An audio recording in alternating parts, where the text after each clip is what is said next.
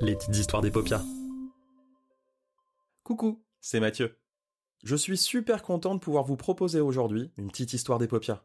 Une histoire tirée de l'univers fabuleux des paupières, le jeu par courrier postal dont l'enfant est le héros. J'espère que ça vous plaira. Bonne écoute. N'est pas chevalier qui veut. Nao, Myrtille et Barnabé vivaient dans un immeuble pareil à cent mille autres, à une exception près. Ces couloirs étaient parcourus de portes magiques qui s'ouvraient sur d'autres mondes, des mondes qu'ils étaient sur le point de découvrir. Myrtille et Nao entraient dans la boutique de Madame Bilboquet quand ils assistèrent à un spectacle particulier. Barnabé, face à un miroir, était en train de faire des passes d'armes avec un manche à balai. Surpris par leur arrivée, il lâcha son instrument de ménage et, ce faisant, cassa un petit vase qui se trouvait à côté. Oh, euh, euh, je. Je voulais passer le balai, mais je crois que. Euh, enfin. S'excusa-t-il. Nao rit joyeusement et lui répondit Enfin, Barnabé, ce n'est un secret pour personne ton rêve de devenir chevalier. Tu as le droit quand même.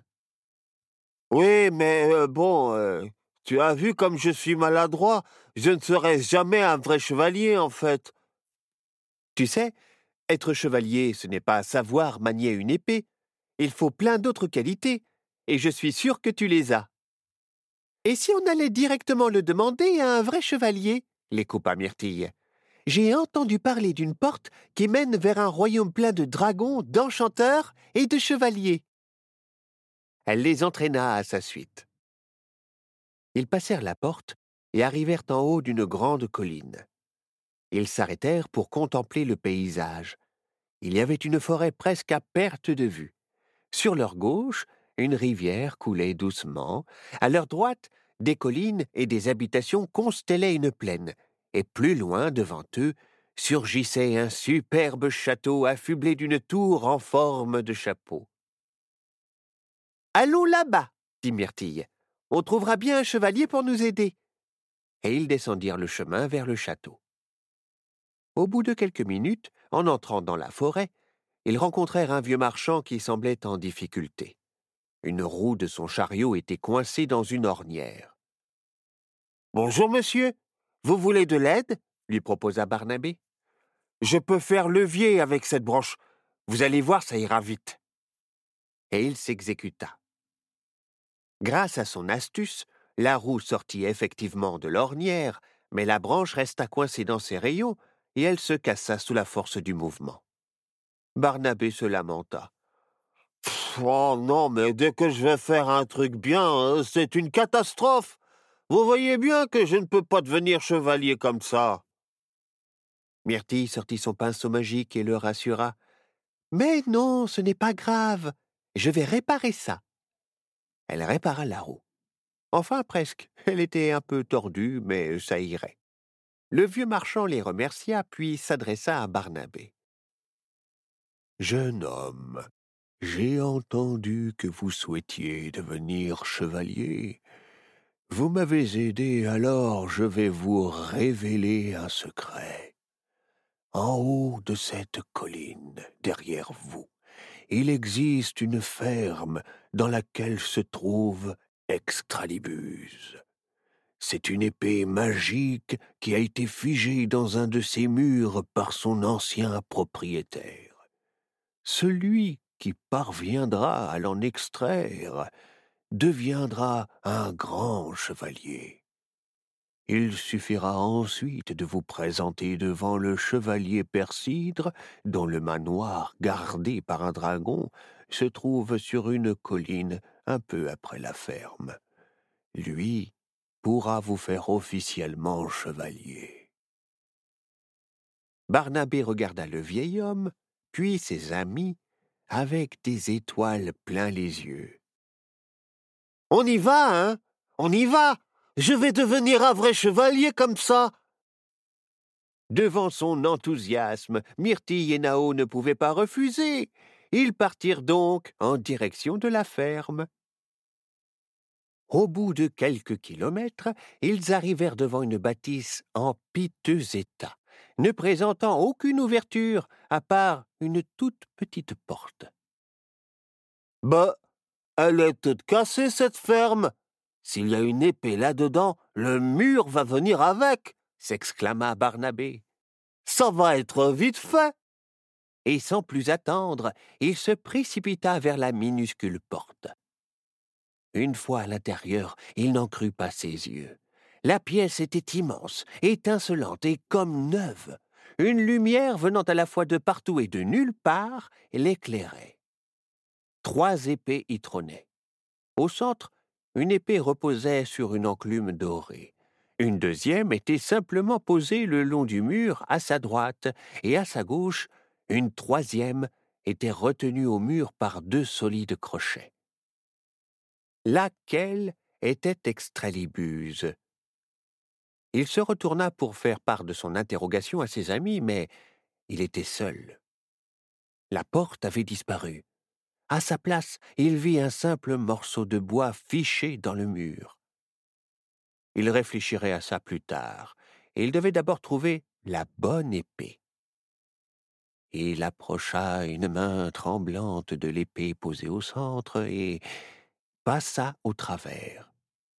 Il sursauta de surprise, et devant ses yeux incrédules, l'arme s'évanouit en fumée. C'était une illusion.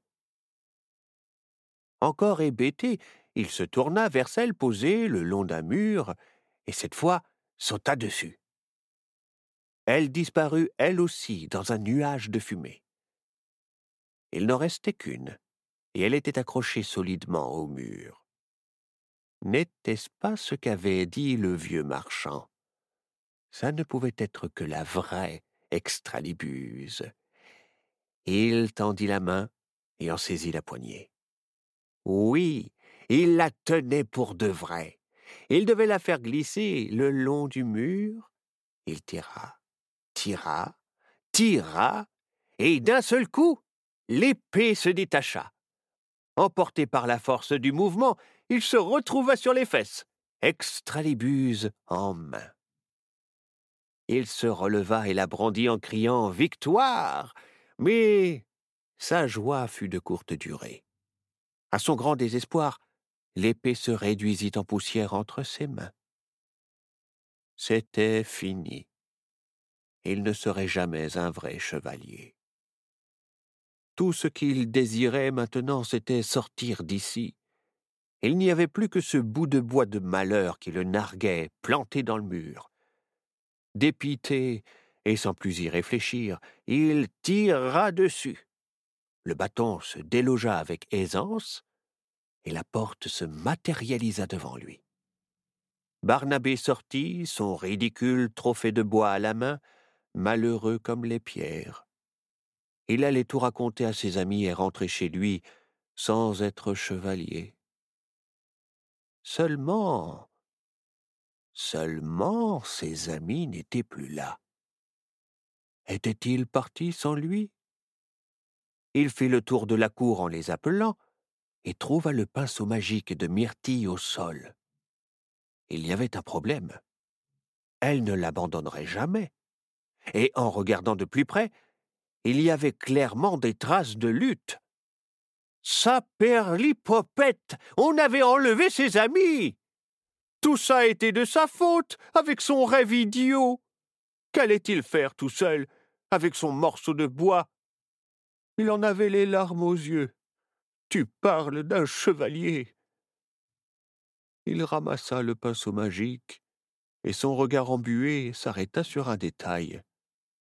Il s'essuya les yeux et le regarda de plus près il y avait des traces de bottes d'adultes qui venaient et partaient de la ferme.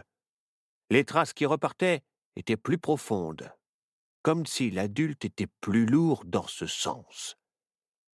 Mais oui, il était plus lourd car il portait ses amis. Barnabé suivit les empreintes qui le menèrent à d'étranges traces de chariot, comme si l'une des roues était tordue. Le marchand. Mais pourquoi s'en prendrait-il à ses amis? Il allait en avoir le cœur net. Se ressaisissant, le pinceau dans son coussinours et son bâton à la main, il prit le chemin que le chariot avait emprunté. Il semblait à Barnabé que c'était celui qui menait au manoir du chevalier Persidre. Il pourrait sûrement lui demander son aide. Quelques centaines de mètres plus loin, il trouva de nouvelles empreintes, un adulte et deux enfants marchant en file indienne. Pour Barnabé, il n'y avait aucun doute. C'était celle du marchand et de ses deux amis. Elles empruntaient un sentier pentu et étroit. Sans attendre, il se lança à leur poursuite. Quelques minutes plus tard, il aperçut, au loin, un toit de chaume. Après quelques centaines de mètres, il déboucha dans une cour. Il avança prudemment vers ce qui semblait être le guichet et le porche d'entrée d'une assez grande propriété. Le guichet semblait vide. Des bruits étouffés attirèrent son attention sur sa gauche. Horreur Myrtille et Nao étaient bâillonnés et enfermés dans une cage. La cage était suspendue au-dessus d'un grand bassin rempli d'eau et reliée par une corde à une jarre pleine d'eau, elle aussi. La jarre, qui servait à compenser leur poids, se vidangeait tout doucement, promettant la noyade à ses amis une fois totalement vidée. Assis sur le mur d'enceinte de la propriété, le vieux marchand le regardait l'air narquois. Ha ha ha Voici donc le preux chevalier et son épée magique. Tu t'es laissé berner par mon histoire d'extralibuse. Tu n'es pas taillé pour ce métier, petit. Ha ha ha Mais enfin, qu'est-ce que vous ne voulez? Nous ne vous avons rien fait. Pourquoi vous retenez mes amis? Relâchez-les, ils vont se noyer. Ce que je veux, mais je veux ce qui est le plus précieux pour toi, mon petit.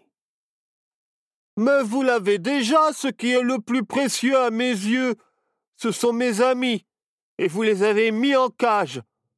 Je n'ai rien d'autre, à part ce bâton ridicule.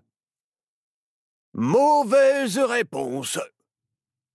Puis, se tournant vers le porche, il appela Dragonard, viens ici. Il est temps de donner une bonne leçon à cet imposteur. Une ombre gigantesque et menaçante se matérialisa derrière le guichet. Elle semblait cracher du feu. Elle se rapprocha du porche et. Un chien énorme, mais à l'air pacifique, en sortit. Il se posta devant Barnabé et lui éternua dessus, le couvrant de morve.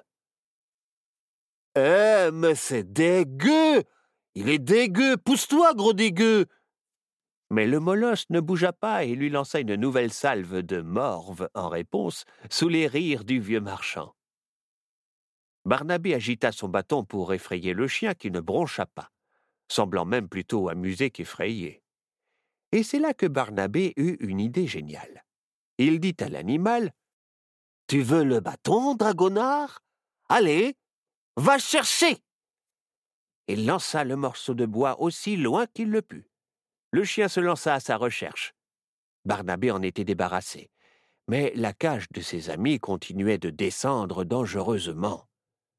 Désespéré, il se tourna vers le marchand et lui dit Écoutez, je ferai tout ce que vous voudrez, mais libérez mes amis. Ne les laissez pas se noyer. Prenez-moi en échange, s'il vous plaît. Au lieu de lui répondre, le marchand descendit de son mur et commença à retirer ses guenilles qui cachaient de superbes habits.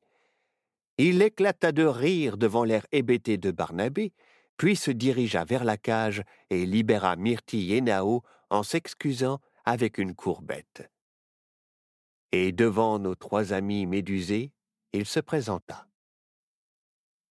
Chevalier Persidre, pour vous servir. Face à leur étonnement, il s'expliqua. Jeune homme, je vous dois des excuses pour ma rudesse. Voyez-vous, lorsque j'ai compris que vous vouliez devenir chevalier, j'ai décidé de vous mettre à l'épreuve, et ce que j'ai vu m'a convaincu. Vous êtes taillé pour cela, jeune garçon. Vous avez montré de la bonté avec le vieux marchand. De la volonté pour chercher Extralibuse, de la persévérance pour nous suivre, de la malice pour vaincre Dragonard, et enfin de la bonté d'âme et du courage pour vouloir prendre la place de vos amis. Vraiment, je suis prêt à vous prendre comme apprenti chevalier. Ah, et ne vous inquiétez pas, je n'aurais jamais laissé vos amis se noyer. Barnabé allait lui répondre quand quelqu'un arriva en courant. Chevalier Persidre Chevalier Persidre On vient de nous prévenir. Il y a eu un accident au château. Quelque chose de grave. On parle d'une tentative de vol d'un objet magique. Le chevalier se tourna vers Barnabé et lui dit Je crains de ne pouvoir commencer votre formation maintenant, jeune homme. Dragonard saisit ce moment pour apporter le bâton, couvert de morve. Le chevalier s'en saisit, l'essuya, et le tendit à Barnabé en lui disant Peu de gens ont eu la chance de sortir de la ferme magique avec un objet. Ce bâton représente toutes vos qualités intérieures, votre droit de devenir chevalier. Gardez-le précieusement comme preuve de mon engagement envers vous. Touché par ce geste, Barnabé lui répondit Je vous remercie pour tout, chevalier Persidre. Grâce à vous, j'ai appris ce que c'était que d'être un vrai chevalier, et je sais que j'ai mes chances d'en devenir un maintenant. Je vous souhaite bonne chance, et je vous promets de revenir. Hein, les amis? Ils saluèrent le chevalier et se mirent en route. Arrivé devant la porte magique, Myrtille s'arrêta et dit aux autres Je me demande si c'est grave, cette histoire de vol. Peut-être que nous devrions revenir un de ces jours pour voir ce qu'il se passe. Vous ne croyez pas? J'espère que cet épisode des petites histoires des paupières vous a plu. Retrouvez la suite des aventures de Myrtille, Barnabé et Nao mardi prochain. Cet épisode a été écrit et illustré par les lutins des paupières, le jeu par courrier qui fait lire et écrire les enfants. Mathieu Farcy l'a raconté et réalisé, Mathieu Jonel l'a produit.